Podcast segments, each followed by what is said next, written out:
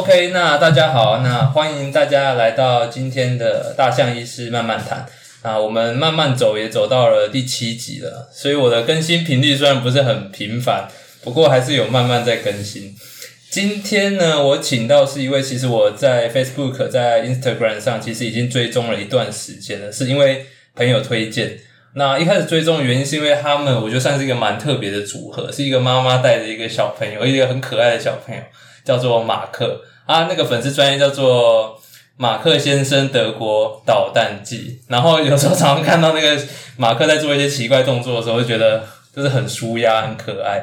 那我们今天请到了这个马克妈妈，我们先请她自我介绍一下好了。嗨，大家好，我是马克的妈妈，所以就被大家冠上马克妈妈的名字。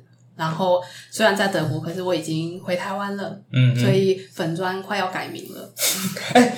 这个题目我有放在后面呢，我想说，我有预测到吗？之后粉专有要改名字啊？那个就是隐藏题目吗？没有没有，隐藏题目是别的啦。嗯，可能会改吧。所以会改的意思是你觉得这个待在台湾这件事情会是一个长期的，不会短期内有变动吗？可能会跟着疫情而改变，但目前是中长期。嗯嗯，其实虽然。有在关注你粉专人，当然可能都知道。不过还是想好奇一下，你当初想要去德国的原因，只是因为一时兴起吗？还是有什么很确切的原因呢？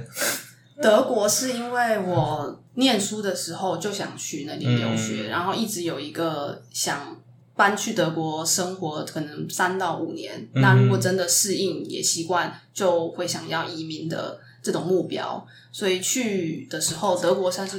德国算是我我选的，就是我跟我老公都有共识，这样不是因为我老公工作去德国就只好跟着去。所以你那时候有先去留学过还是什么？对，有去一年，但是只有交换学生。但是你那时候就很喜欢那边的环境。对，然后去留学前还有先去做志工，做了两个月。是做什么样类型的志工啊？那个志工的目的就只是用一个学生可以负担的。成本去尽可能的体验德国的生活，然后就是那次做完志工，去了很多个，几乎就是全德都跑遍了，然后才下定决定说要去柏林这个城市念书，所以那个是有目的的去做志工这样子。那志工那所以人家是打工换书，你是志工换书，类类似的概念对所以那个时候你已经怀孕了吗？没有啦，那才大二，那大二，对对对对。哦，所以你那你是大几怀孕的？可以问吗？说。二硕二，对对，所以非非预期的，对，非预期怀孕，这大家都知道的。啊，我知道，我知道，我知道。对，那大家有兴趣的可以回去听我第四集关于那个避孕药的使用。不良示范，对不起，小朋友。哎，我好奇啊，我这个问题我我在问，那不行，我反正我就把它剪掉。没关系，没关系。哦，有吃避孕药，有吃避。是那种呃，你是吃事后还是长期？事前就是不事前，就是一个月要停一周的嘛。哎，一个月停就是事前避孕药，它的避孕成功率应该是高达百分之九十九点七。那我想请问，你是刚好那零点三帕幸运儿，还是到底出了什么问题？就是傻，因为呃，吃到吃了大概一年左右，然后妇产科医生有建议我停，好像是这个意思，就是说可以，就是可以先停一两个月。就是检查一些事，就是确认一下这个药 OK 这样，然后所以就药就停了，然后应该是我在重新继续吃的时候日期又乱掉，就是在那个有停药一两个，对对对对，那时候应该是我自己就是时间没有算的很好，嗯，所以这里就有一个漏洞，嗯嗯，就是这样。好，我们这边再顺便补充一下，其实避孕药你要是忘记吃的话，通常啦，在十二小时之内吃都是 OK。那现在有一些新的药，在二十四小时之内吃的，其实效用都还是有的。那所以你可能是吃到比较旧型的避孕药，不过没有关系，马克还是很可爱，这个好消息。好，那毕竟我们这边还是一个妇产科的频道，我想从一开始说。你从硕二那时候，呃，非预期的怀孕，那生下我们这个可爱的马克。那请问当初你是选择自然产还是选择剖腹产呢？那时候想说能够自然产就试试自然产，可是也不排斥嗯剖腹，但最后是自然产。最后是自然产，你过程有很艰辛吗？有没有拖什么二三十个小时？还是还好？嗯，刚生开始痛的时候，那时候想说哇，永生难忘的回忆，就是一辈子都不会忘记这个过程。可是我现在已经忘了，我忘记几小时了耶。可是我你在台湾生的，台湾生的，可是还蛮痛苦的，因为我嗯打了一次无痛之后就有点停滞对，嗯所以拖了很久，然后医生还让我打了第二次之后。就说不能再打了，嗯就再打下去就生不出来了。剖腹产。对对对，嗯所以是拖了蛮长的。所以后来就是还是用一般的自然产方式把它生下来，那也没有什么特别的考量就对了。就是有些人说好像剖腹复原比较长，所以我就想说，那以术后恢复期来看的话，那其实是自然产。哎，现在那个市也不是说市面上，现在坊间也不是坊间，现在外面有很多那种超级高级的那些月子中心，或者是像和差之类那些很高级的诊所，可能一去你不带个二十万很难走出来那种。就是你对于这种诊所，你的想法是什么？你会想去那种地方吗？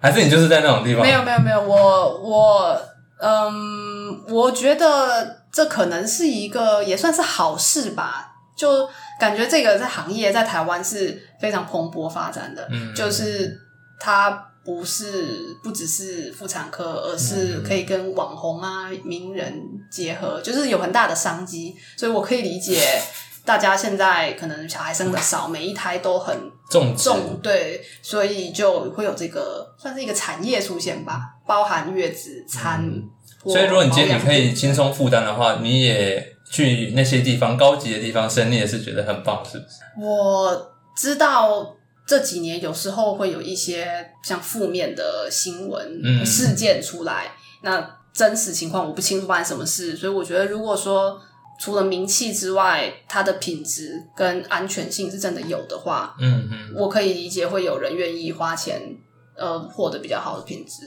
嗯嗯嗯，但前提就是安全性跟风险是真的有符合那个你付的钱。嗯嗯，因为其实以以我们的观点来看呢、因为我们可能看到的不只是它的装潢，不只是他的可能帮你合照、帮你录影，他们现在有的全程录影，就是搞得、搞得很像在拍电影一样的那种东西之外，其实像我们看到反而是像是术后的照顾，或者是在手术中如果有一些并发症的时候，他们的后面的 backup，他们的资源够不够？因为如果资源不够的话，像有一些胚胎植入的，我们可能有些地方是需要放射科来做介入，就是放射科来做一些动脉的栓塞做治疗，但是一般诊所可能没有那些东西，或者是一些产后大出血的话，有些危险的时候，真的真的出血量很大的时候，诊所是来不及处理的。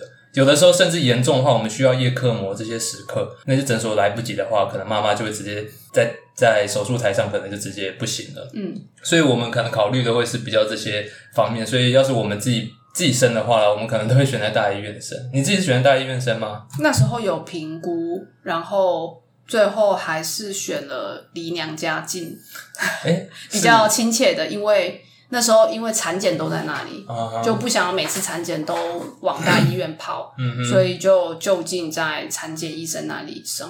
嗯然后一看过他，就是因为他是后面是单人房，然后嗯整体控管的，就觉得还 OK，还不错。对，哎，那时候产检你有做什么特别的？呃，除了一般产检之外，你有做什么特别的自费项目吗？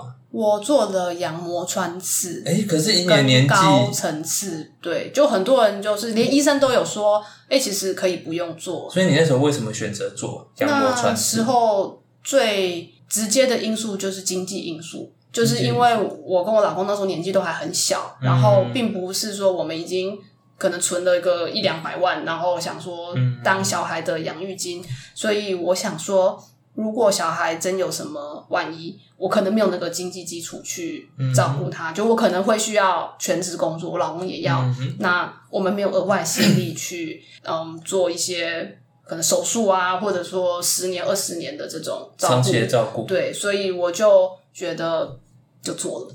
我打个岔一下，那个羊膜穿刺，你们是只做羊膜穿，还是你们后面有做一些晶片的检测？只有羊膜穿刺，只有羊膜穿但我，不确定，哦我忘记我做什么。你不确定？好像还可以加羊膜穿刺加羊晶，对，通常会很多人其实做了羊膜穿刺就会加羊膜，就会加晶片的。我忘了，那可能有做。反正因为我是去那个就台北很红那个科批吗？啊，我的科桑尼，对对对对，好像 大家都叫科批，就是一届的。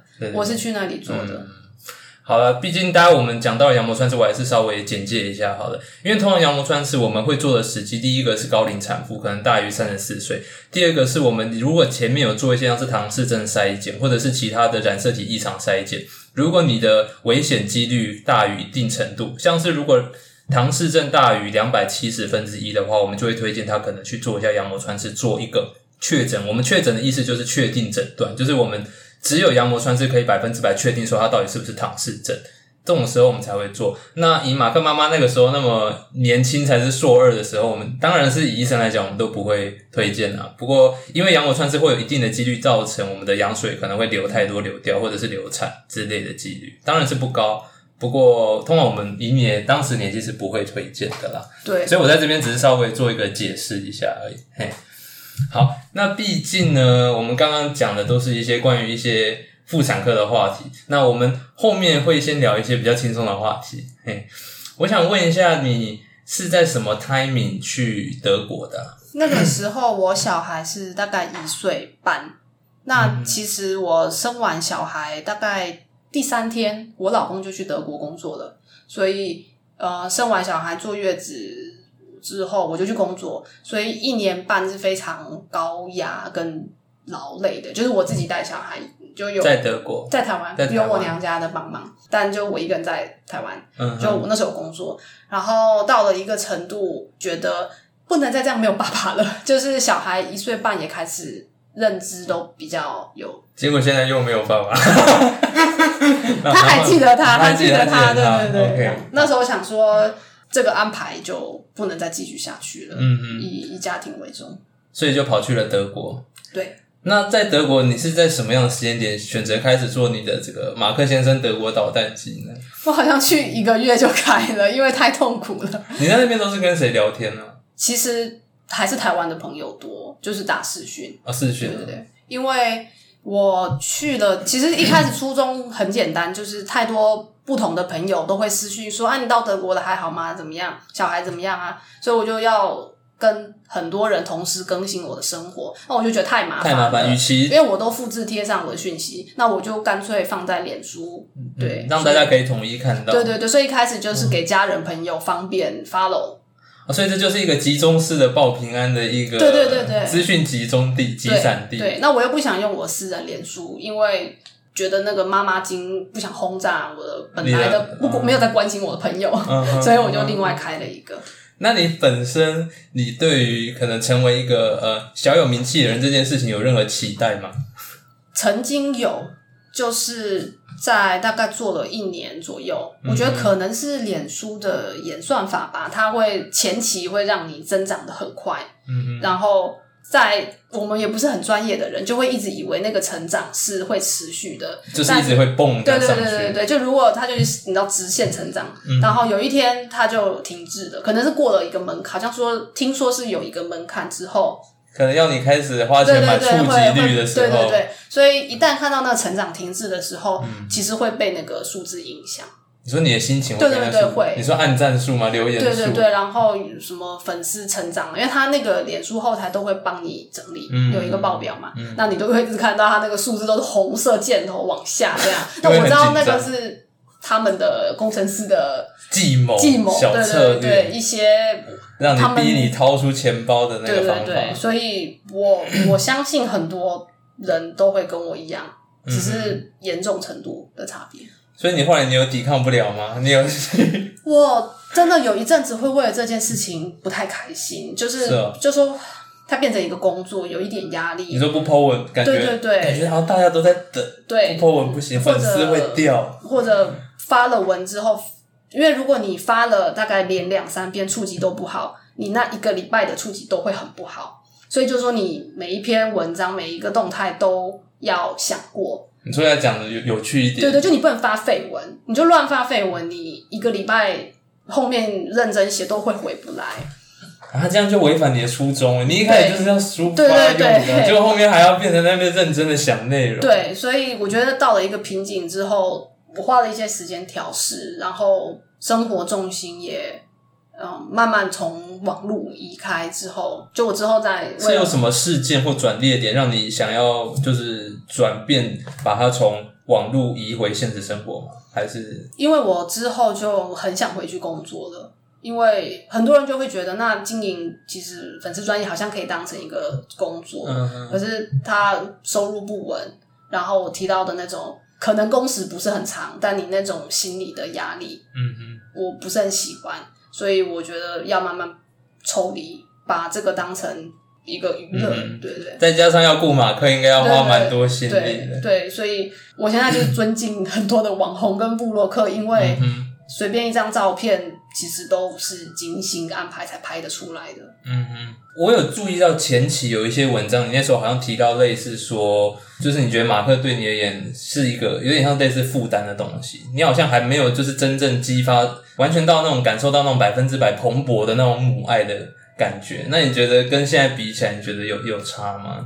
说负担，我觉得可能会被妈妈们攻击。而且不知道会有马克十年后听到这个会怎么样？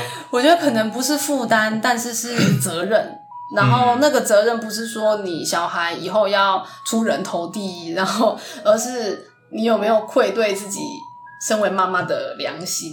嗯那种责任是比较无形的，不是说小孩乖不乖啊，小孩会不会念书以后这些，是如果你自己认为自己没有尽全力，你会有遗憾，所以那个压力跟责任跟负担是在那里，我觉得。我感受到马克妈妈本身应该是一个好胜心非常强的人，所以他可能自己也搞不太清楚究竟是那个好胜心还是责任感，还是全部全部都混杂在一起。他可能没有办法忍受他把事情做不好，包括育儿这件事情啊。我觉得这样反而压力会特别大。我也是花了可能有两三年的时间，其实大概就是今年马克也四岁了，才慢慢可以看淡一点点。嗯嗯可能也是因为疫情发生，然后会更觉得这世界太难预测了。嗯，因为以前可能过去念书就会觉得你投入多少，就有多少回报。对，顶多打个七八折。可是养小孩就是你自知尽的权利，可是结果非常的不如预期，甚至是反方向，就你还会怀疑自己是不是方向完全错了，所以我觉得会有挫折感，那就很看每个每个妈妈的个性啦、成长背景。我觉得有些妈妈会当妈妈很快乐，真的会有，真的很快乐对对就是因为现在好像包括我啦，可能就是大家会把我分类为那个厌世派，然后那个反那什么反催生代表，那还有很多什么宅女小红啊，都是一直骂老公嘛，说养小孩很累这样。但我知道，真的是还有很真的是有很快乐的妈妈的。那我想问你，觉得你在带小孩中最快乐的是哪些时刻？因为我这我完全不能体会，所以我很想知道。哇，这好难哦，可能是在呃会剪掉哈，如果停止太久的话。像我有时候会看你一些影片啊，像什么我之前我就记得很深刻，什么你叫马克刷牙，然后他就要刷肚脐啊，就是那种 我觉得最快乐的就是每一天他都会可能讲出一些很好笑的话，或者很无厘头的事情，或者表情脸，就会有个三十秒到一分钟的时间，这每天都会有的，就是觉得说啊，他真的好好笑，好可爱。嗯可是真的要是能够持续很久的那种幸福感，应该是看到他真的很快乐的时候。嗯，好比说他玩水的时候，然后笑到就是，就是你感觉得出来他是那种超级真诚，对对对对毫不掩饰那种，对，因为长大之后我们很难再有那种。哇那种厌世又回来 没有没。有没有没有，就是我我我想我大概知道你那个想要表达那种感觉，就是可能肆无忌惮的狂笑啊，或者是，尖叫啊、乱跑啊那种。我觉得我讲到会哭，如果我讲到这个哭就你赢。对，因为我就也是养小孩之后开始会觉得所谓的人各有命吧，嗯。就是人真的其实生来是不平等，这事情就大家都知道。可是不是说你生在富有家庭啦，你爸爸是是富二代对这种不平等是说你从出生那时候，可能从你妈妈在怀孕的时候的情绪状态啦，做的产检。前面三年、四年，可能这我不是专业的，就是在小孩成长最关键的时候，他给你的营养好了，嗯。他有没有带去打预防针，就是从这种生理上的不平等，嗯。或者说他童年是一个什么样的经历，那我就觉得其实多多少少就造就了一个小孩成年之后的性格，还有他的价值观吧。嗯，所以 我会觉得，如果我可以让他一个快乐的童年，然后造就他以后可能乐观啊、很自信啊，或者有没有办法面对一些困境、挫折，对，那样我就会觉得很快乐、很幸福。就是、这样就够了对对嗯没有一定要他做了多伟大的事情，就这样就够了。对，嗯嗯看来马克妈妈的想法其实比较偏向说，应该说是这样算阿德勒心理学了啦，因为就是童年的经验会造就我们未来的个性。我觉得是因为看他的书的时候，我就觉得嗯，没错，就不是他的书，他的后面的翻译、不是翻译，就是有人诠释他的、的的想法的书，就就自己养小孩比较可以看清楚，说自己跟自己原生家庭的一些关系。你说会，你用你跟你小孩的关系来审视你跟你可能娘家或之类的关系吗，对，所以我这件事情上，我就还蛮感谢我做这个决定，跟意外把马克生下来，因为我知道我身边很多人都跟自己的原生家庭有很多的对，那以前就只是会觉得说，哦，某某某跟家人关系比较不好或比较好，但现在大家都比较有意识的去看说是什么样的，不是说因果关系，可是可能的环境，然后可能有比较高的几率造成你现在的一些想法等等的，所以自己养小孩就会比较去切割开来。嗯嗯。那你觉得你跟马克的之间相处有让你没有我，因为我不知道你跟原生家庭关系、嗯有有没有让你跟原生家庭之间的互动有改变，我觉得有比较和缓，有比较和缓？对，就是我们不是说一直都吵架，可是我现在比较不会让原生家庭的事情去影响我的心情，或者影响我对马克的态度。嗯，好比说，我爸妈可能对我是比较高压教育一点比，较严厉对，就是比较像命令式的，就是你现在就是要做什么事情，那你不做就是不行。然后难怪感觉你比较压抑的感觉。对，然后我妈就是一瞪我，我就很怕，就不用我妈开口骂人，所以我妈现在都会去跟人家说啊，我们就是我小时候超乖啊，都不用那个，其实是因为我很怕她这样，但是在她眼里就是说我很听话很，乖顺，对对对，很懂事这样，但我自己就会想要避免用这种方式对马克。嗯好比说他不吃饭我饭觉，得马克完全不，也没有完全哦。我看影片，我觉得他根本就不怕你。我觉得可能不是因为我教育，可能是因为我老公基因，就是他真的很做自己。然后我发现他我觉得这样真的活得超棒哎。对我，我有时候会因为马克这样子的的个性跟相处方法非常挫折，因为等于是我不管用什么方法，他好像都没有在听。然后我确定他又会很快。往好处想，我就是安慰自己说，他不是要来跟我作对，他也不是针对我，他就是这样的人。嗯，那他以后一定会很快乐，所以我就觉得，如果我老公可以把这个基因带给他，那就太完美了。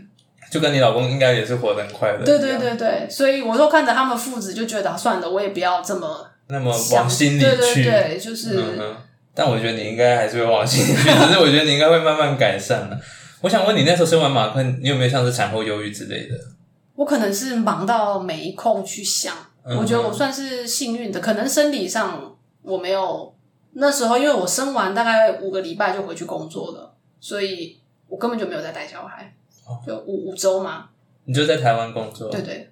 其实我一直很好奇，因为我对德国我真的算，我只去那边慕尼黑玩过，我真的算是完全不熟了。我我想问说，以育儿的政策来讲，你觉得台德国跟台湾有什么明显的差别吗？之前还想因为这个问题录一个影片，因为太多网友在我大概几个月前说要回台湾的时候，嗯有很多很热心的网友就私讯我说，德国对小孩比较好啊，那为什么要回台湾呢？就他们是有点像劝退我，希望我留在德国继续带小孩，因为他们觉得德国对小孩比较好。那我就是谢谢这些留言，可是我没有回。一来是我觉得育儿友善跟妈妈友善是两两回事回事。如果要说育儿友善，绝对是德国的环境育儿友善，就是你不用因为你推婴儿车去餐厅或去咖啡店，你就会觉得。有压力啊有压力，对对对。那如果有人 会因为这样子而去叫你小声一点，或者是拒绝你，那就是可以闹很大的一件事情。就它等于就是歧视，就就是真的就是这么强的字眼，歧视小孩、歧视有家庭的需求的人。嗯，但在台湾就会大家会很怕，会遭到侧目，会在会可能在捷运吵一下，你就很怕对别人一直有对异样的眼光投过来。对，因为像在德国，我记得法律是说幼儿的声音是属于大自然的声音，所以你不可以去投诉。对，就是它是属于一个很自然的声音，它不是噪音，所以你没有办法因为小孩呃邻居的小孩在家里唱歌或者跑跳而去投诉或者是告他，你是告不赢的。就像你不会去投诉瀑布声很吵对对，如果你家附近。有一个鸟鸟窝，然后每天鸟在那边唱歌，你不能，他们的定义上就是它是天然的产物。那那教育方面呢？其实就是玩到大。可是我我自己的态度是，任何体制都有它的优缺点，因为几年前太多台湾的部落客或者说专栏作者会去吹捧德国或者北欧的教育，就是说好像相对台湾小孩、德国小孩都是很快乐啊，然后他们很注重继职教育的发展。我知道他们分得很早嘛，对继职教育跟可能比较学业体系，他们分得很早。对，所以以我所知，应该是在小四左右，小学的时候，小孩就会分流，看你以后是要升学或是走继职体系。嗯那那东西就是在德国其实也是很为人诟病的，因为小四好早哦，因为这个东西不是说家长跟小孩可以决定，还要有学校老师的评估。那可以转回来吗？后面都有有点像我们是插大考这种，嗯就是你有可能可以转回来，可是会比较辛苦。然后通常如果你已经被分流了，然后你还有那个心去转回来，那就是很少数的了，嗯，因为非常多的年你都是嗯，在那个体系下，所以是很很辛苦的，而且你不能，其实德国社会也不公平，就是也是有阶级，一定有，每个社会都有。对，所以我就有在一些社团里面听过很多家长的想法跟经验，就是德国家长嘛？对，就是好比说，如果你的爸妈就是律师、医生或者高社经地位，嗯那就算你的小孩成绩可能是中等，但是学校老师很有可能还是评估说这个小孩适合升学。嗯，那如果你今天是一个可能移民背景、社经地位不高，同样的小孩的学业成就，那很可能就被分到技职技职。那这个还蛮看家长跟老师的关系。因为我觉得这个人只要有人为的因素在里面，就会变得很对很看这些对，这些其他的变因。那有老，如果你没有老师的推荐，你就是不可以走那一条。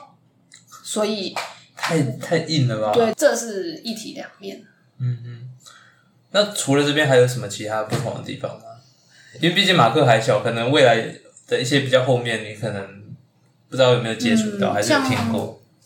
我我觉得很要区分很开，就是那个育儿友善跟妈妈友善是在台湾的环境，大家很习惯双薪家庭。嗯，我相信一个妈妈去工作，大家并不会觉得说她是不爱小孩才去工作，就大家都可以理解。大家都知道这是有经不济压力得不的。对，可是，在德国，我觉得非常根深蒂固的观念就是，小孩就是要自己带，就是他们会觉得说，小孩一岁你就把他送去，然后你跑去工作，这是很不，不是很违反天性的事情。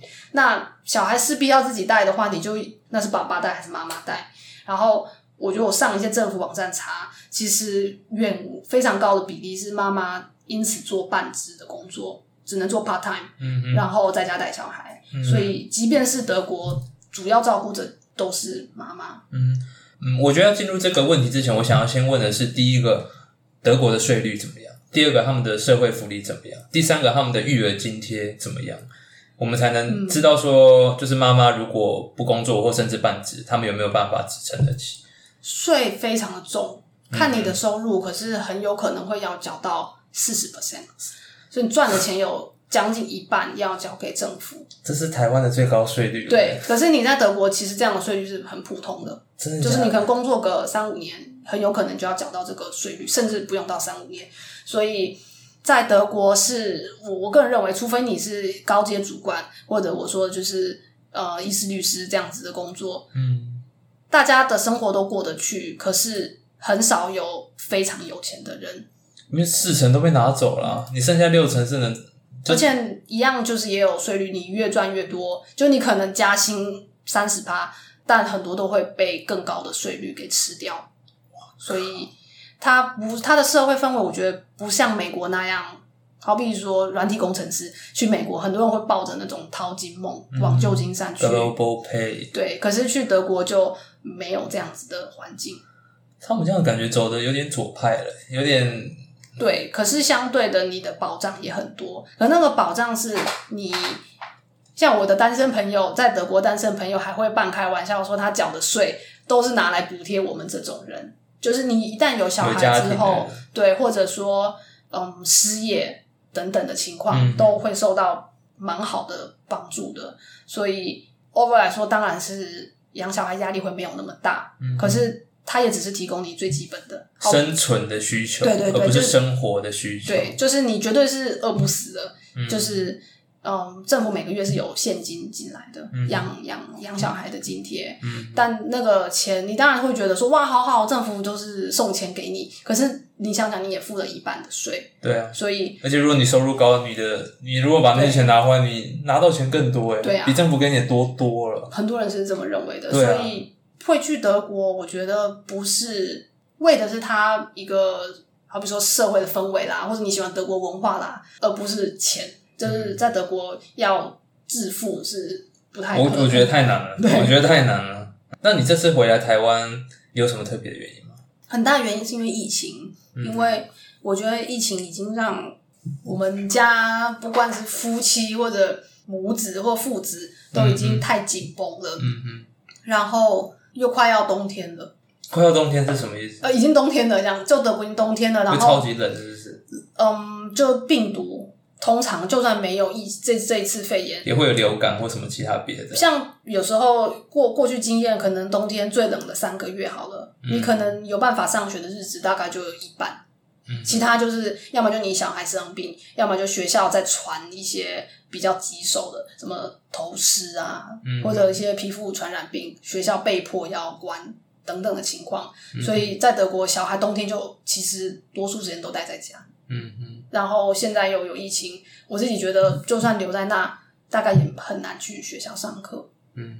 那现在看来也是德国又飙上来了，嗯，你知道他的疫情人疫情对对对，然后大概到八九月，其实我们也就很习以为常，说谁谁谁家的小孩的幼儿园有老师确诊，嗯然后学校要关两周，所以你会一直在那个焦虑的心情下度过。你会担心说会不会明天老师就确诊，那小孩又发烧，会不会就是我们也确诊？嗯那种恐惧，所以我就觉得该离开，该回来了，对时候到了。然后也刚好是有一份台湾的工作机会，嗯就回来工作。嗯我想我在进入下一个问题之前，我想先用一些新的观念，可以先让你不要这么焦虑，因为你之前上你前面几个问题有讲到说，你现在觉得想要给马克一个好的环境，因为你觉得这会塑造他未来的人格嘛，对不对？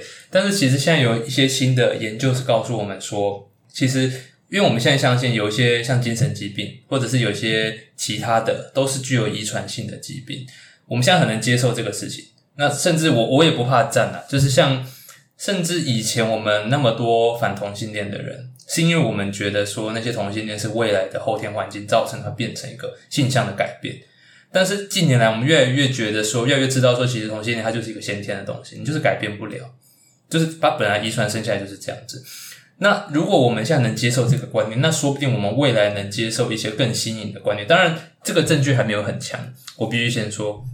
不过现在越来越新的观念是告诉我们说，其实连个性这些东西，大部分都不是你未来的教育或者是你家庭环境造成，它本身个性就是遗传来的，我大部分都是遗传来的。我大概这半年一年才慢慢有把这件事情切割出来。我记得商学院有一个很有名的嗯。那个 training 是说你要 focus 在的是，我现在回想我那时候工作的时候有一个 training，它就是说人应该有两种圈圈，嗯嗯小圈圈是 circle of influence，外面是 circle of concern，嗯中间是说你可以掌控的，你有决定权的，嗯。但外面是说你可能接收到的讯息，但是你会被那些东西影响，可是你其实是没有掌控力的。嗯，那我觉得我现在每天都要洗脑自己，聚焦在中间那一块。好比说我怎么养马克，我要怎么决定我生活上的一些事情，或者我人生的规划，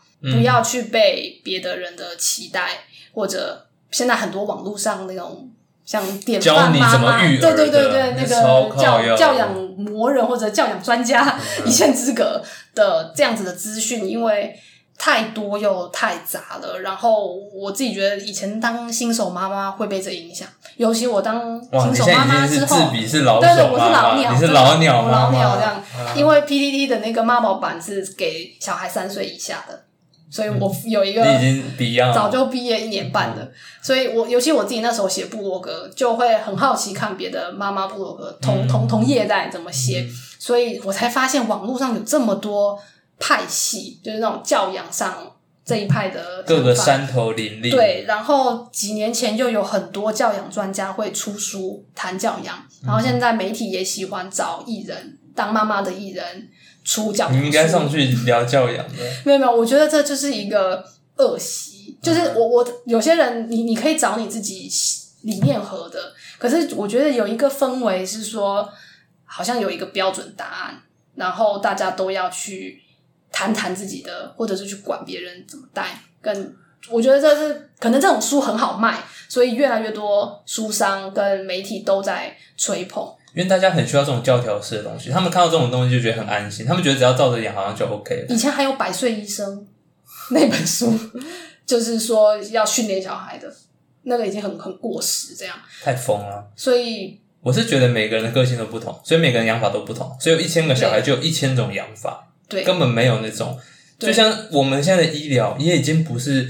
我觉得未来现在可能还是，但是未来一定会走到说每个人的身体状况都不同，我们每个人用的药每个都剂量不同，不是说我们每个人都用一样的东西啊，这是跟育儿我觉得根本是相通的道理。对，然后我也很怕我的部落格被别人当成典范，我很怕自己就是。我觉得大部分小孩可能没有马克聪明，所以我不觉得这个是能完全。就是我觉得现在对大家要求真的很高，因为以前妈妈可能就是有带小孩，大家就觉得哦，就是妈妈的天性这样。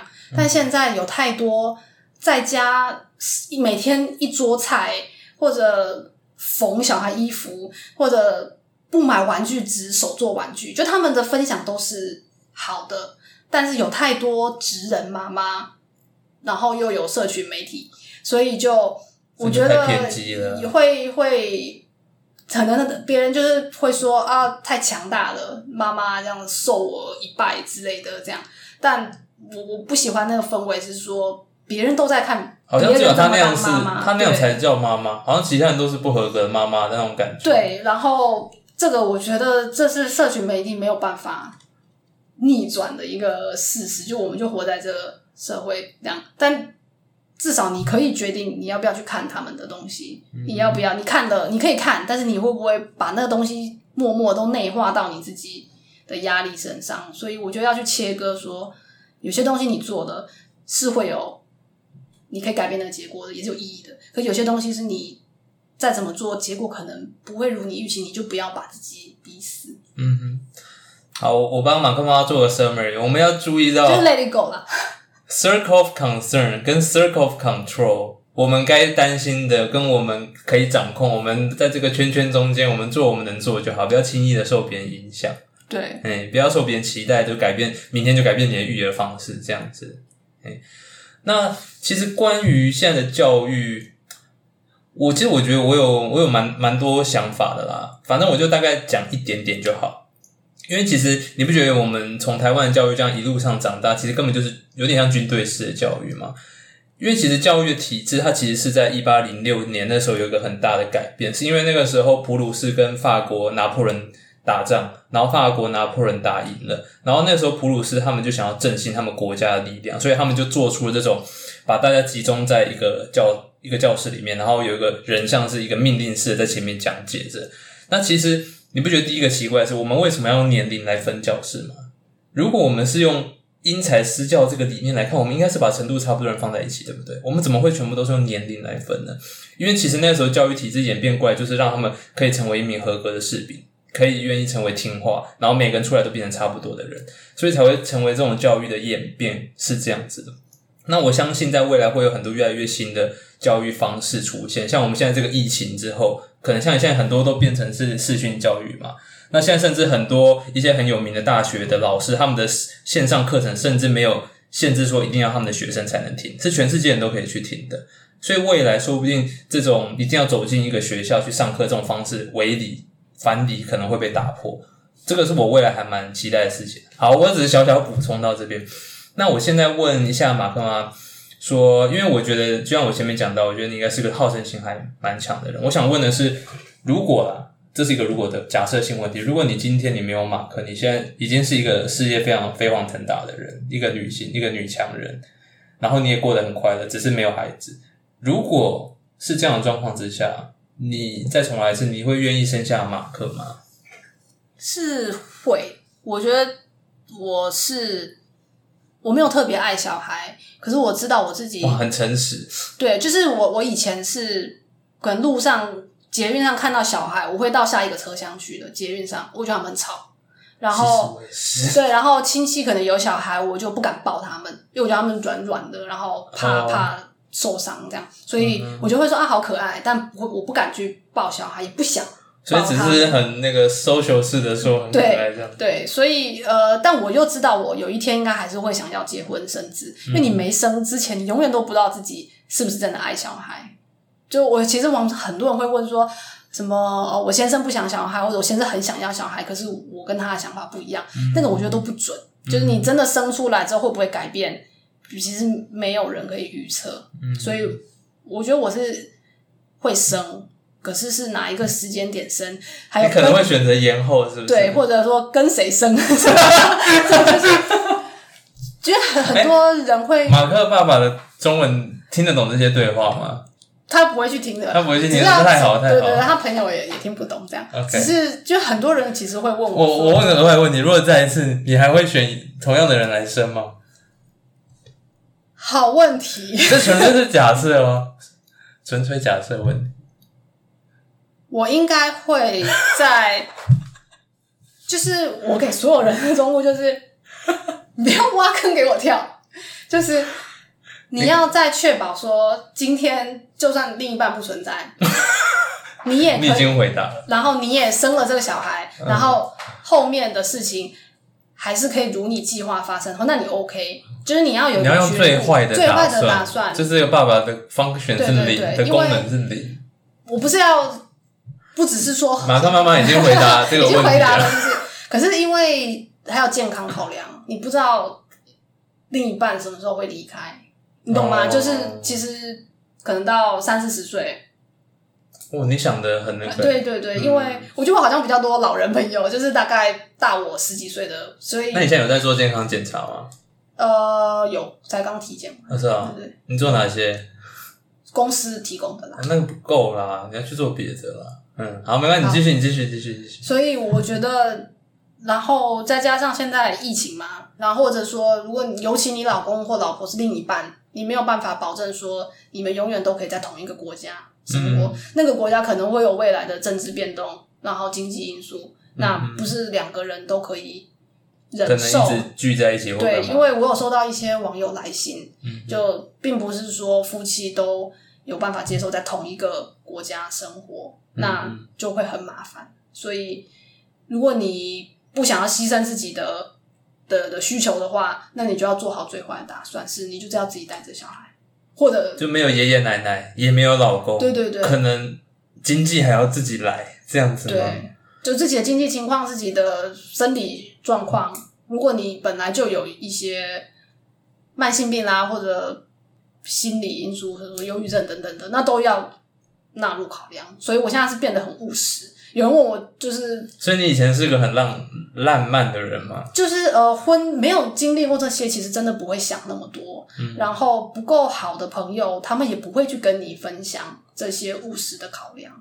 你说经济方面，或者说工作的安排啊，然后婚姻里面的摩擦，或者养小孩、育儿上的摩擦，因为很多人还是想要维维持一个比较正面的形象嘛，报喜不报忧，所以你要真的能够听到日后的辛酸跟挑战，那个你要刚好有这样子的朋友，又够好的朋友，你才会有一些概念。嗯嗯。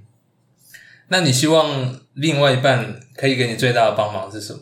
你说我现在情况你有，没有觉得你缺你最缺理理理想？你觉得另外一半可以给的最好的帮忙是什么？帮助如果刚好有听众女生的话，来好好评估一下他们另外一半。你说择偶条件吗？这是你觉得另外一半要怎样？不是说他的条件，是说他怎样可以帮助你一个维持一个有小孩家庭会是最好的。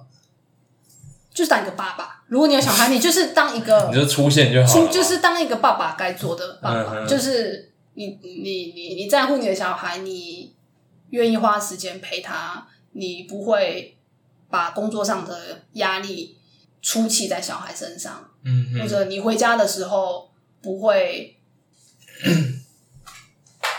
对，就是当一个爸爸。当一个爸爸就好。哦那你的要求还蛮简单的。可是能够做到的人就很少了，因为就像同样同样的当一个爸爸，那你本身另外一半有做到吗？努力应该有啦，他他有啦在努力，应该有啦，应该有。就是我看他很爱马克啊，努 他他在哇，大家都看不到。那个马克妈妈的表情，有点有点可惜。我觉得大家都尽力了，所以所以我我真的是没有怨怼的回来，因为就像你说的，可能个性就是天生的。嗯那我们也都二三十岁了，也不会再有什么事情让我们一夕之间个性转变了。那人的个性可能也就这样了。嗯所以我觉得大家都尽力了。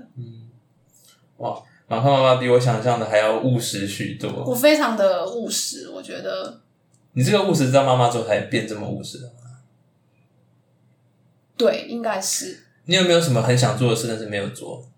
现在没有了，现在已经没有我现在超快乐的，每个朋友都说我回来就是容光焕发，然后止不住的微以笑。后我有看到你一张好像在厕所自拍，我整个就是快乐那张到跟那个德国差超级多的哎，那个神奇我我上班有时候会笑出上班到一来。半会会自己笑出来，会在位置上开始微笑，然后或者 走去厕所的路上就想想说真的很快乐，然后我就开始笑，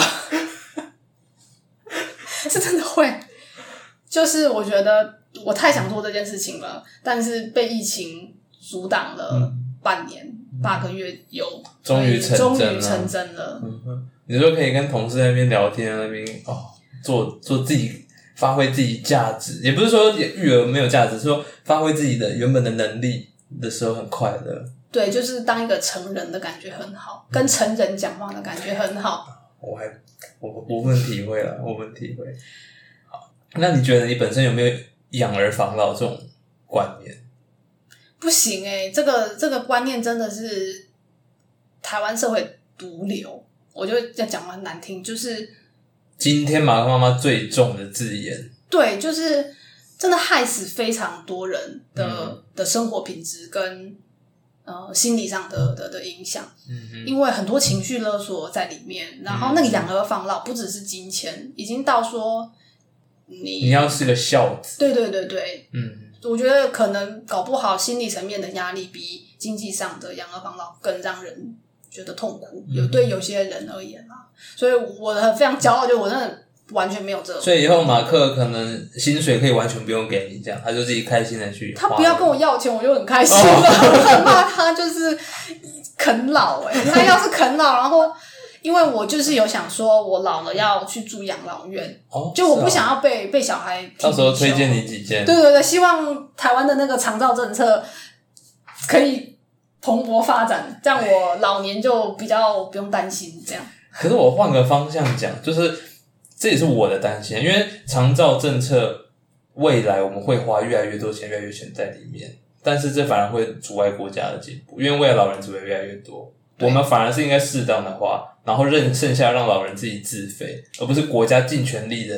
像现在北欧有些国家已经是放太多钱在那个老人这一块上面，反而你年轻人资源一直被压榨，那最后这个国家只会走向灭亡。所以我觉得这这个观念要先改，对这观念不改，大家就会觉得规划退休生活是小孩的事，或者是政府的事，嗯尤其是自己的事。请自己储蓄，自己规划自己的老年生活。真的不行的话，政府也是提供你一个生存跟一个顶多一个居住的地方。本的，对这是当然的。可是对，你不会只想要最基本的需求，所以我我觉得还蛮感慨的。还有时间吗？有有有时间非常多。因为看了很多我我台湾认识的长辈的老，就可能七十到九十岁这件的的的生活，嗯然后我又看得到我日本公婆那边一些情况，嗯所以我觉得很多人可能觉得说四十岁很老了，五十岁很老了。超年轻，其实如果你有幸真的活到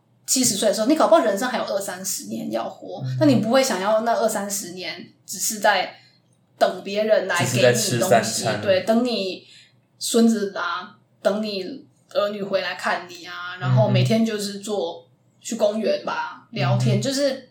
其实那个二三十，你想想，你如果你今天是十少十岁到三十岁这二十年，你绝对不会想要虚度它的。嗯，所以你的老年，我觉得也不应该觉得说啊，因为老了，所以就就什么就不规划了。对对对对。然后有看过很有品质的老人的生活，嗯所以我觉得有一些那种典范会让更多人去积极的采取一些行动。就是老年生活也是很值得向往。然后其他老人就会跟他说：“请受我一拜。对对对对，就是老人的生活是很多彩多姿的这样。嗯哼。所以我在这边呼吁一下，如果我们这一代注，其实我认为我们这一代注定就是会活到九十几、一百，而且甚至更高，因为我们现在真的是不只是医疗方面，我们甚至在预防上面都越做越好。所以我们现在能做，应该是好好的注重自己的身体健康，定期的做检查，想办法让自己七八十岁还可以健步如飞，就是过着有品质的生活，而不是躺在床上。因为呃，大象医是我本身看过非常多躺在床上，然后每一件事，甚至连拉屎、小便都需要别人服务。我觉得这种人生，我不能说他没有活着，我只能说这样活着绝对不快乐。所以我们现在能做的就是好好的注重我们身体的健康。对我还看过有九十岁的阿嬷，就是固定去唱卡拉 OK，很多，我觉得真的很厉害。我之前在养养老院待过一年，所以我看过非常多那种九十几岁超级健康，然后那边打麻将，然后在那边去学书法，然后唱卡拉 OK 各种。对我，我想说，我以后我也想成为那样的人。对，对我也要。好，那我们今天非常谢谢我们的马克妈妈来到我们的大象医师慢慢谈。你还有什么话想要跟大家说的吗？没有了吧？但是希望下次可以见到马克，我很想看到他。哎，他他现在很乖，真假的？为什么？可能是有我以外的人，我觉得他是真的聪明。那他还聪明，太不熟，对不对？他也没有掌控那个环境，但他掌控，他就会开始闹。对他还还还在试探，然后还在看水温，他在抓别人的底线？对对对等他抓到，他就会开始。对，所以他现在就是一个卖乖，然后是凡事都配合。我非常理解，因为我以前也是这样，我非常理解。对我还有一个要补充的，说。是真的有非常多人私讯我，就是、嗯我其实是受宠若惊，所以想趁这个机机会，就是算是鼓励大家吧，因为。我没有想过有那么多人会来跟我分享他自己家庭的情况，然后我也意外发现，还蛮多人其实情况跟我有异曲同工。大概七八成吻合的情况，我就说可能跟老公的背景，然后居住地的选择，然后小孩的情况等等的，所以就能够能够让这些人取个暖，我是觉得就希望有做尽尽做做做点善事吧，嗯，因为我蛮能够理解，就是说你会觉得你好像是异类，就你如果遇到一些难关，很容易会觉得说，诶，是不是我们这里发生了什么问题？因为如果你都看到别人光鲜亮丽的育儿生活，那真的是很不健康的一个循环。嗯，所以不是说要鼓吹说大家都是负能量啊，在这边嗯聚集。可是如果可以有一些鼓励，我会觉得蛮好的。就像我都是看洛里寿司激励自己。你有看洛里寿司吗？那是什么？她也是一个台湾的妈妈，然后说后 Instagram 吗？脸书，他主要在脸书上经营。洛但里妈妈对对对，洛里首是她也是近几年就毅然决然搬回台湾了。他原本在德国吗？然后在日本生活，就是嫁去日本，嗯然后他就有毅然决然回来了。那我感觉字里行间感觉得出来，他快乐很多。然后他自己也说啊，就是回来之后步调重新调整等等的，嗯所以就是有一个这样子的故事吧，会让我会觉得更有一些勇气做决定，嗯不是孤单的这样。嗯，所以欢迎私讯。欢迎私讯马克妈妈。如果还有现在流落在外的全职单亲，或者是未未单亲的妈妈，快回来台湾吧。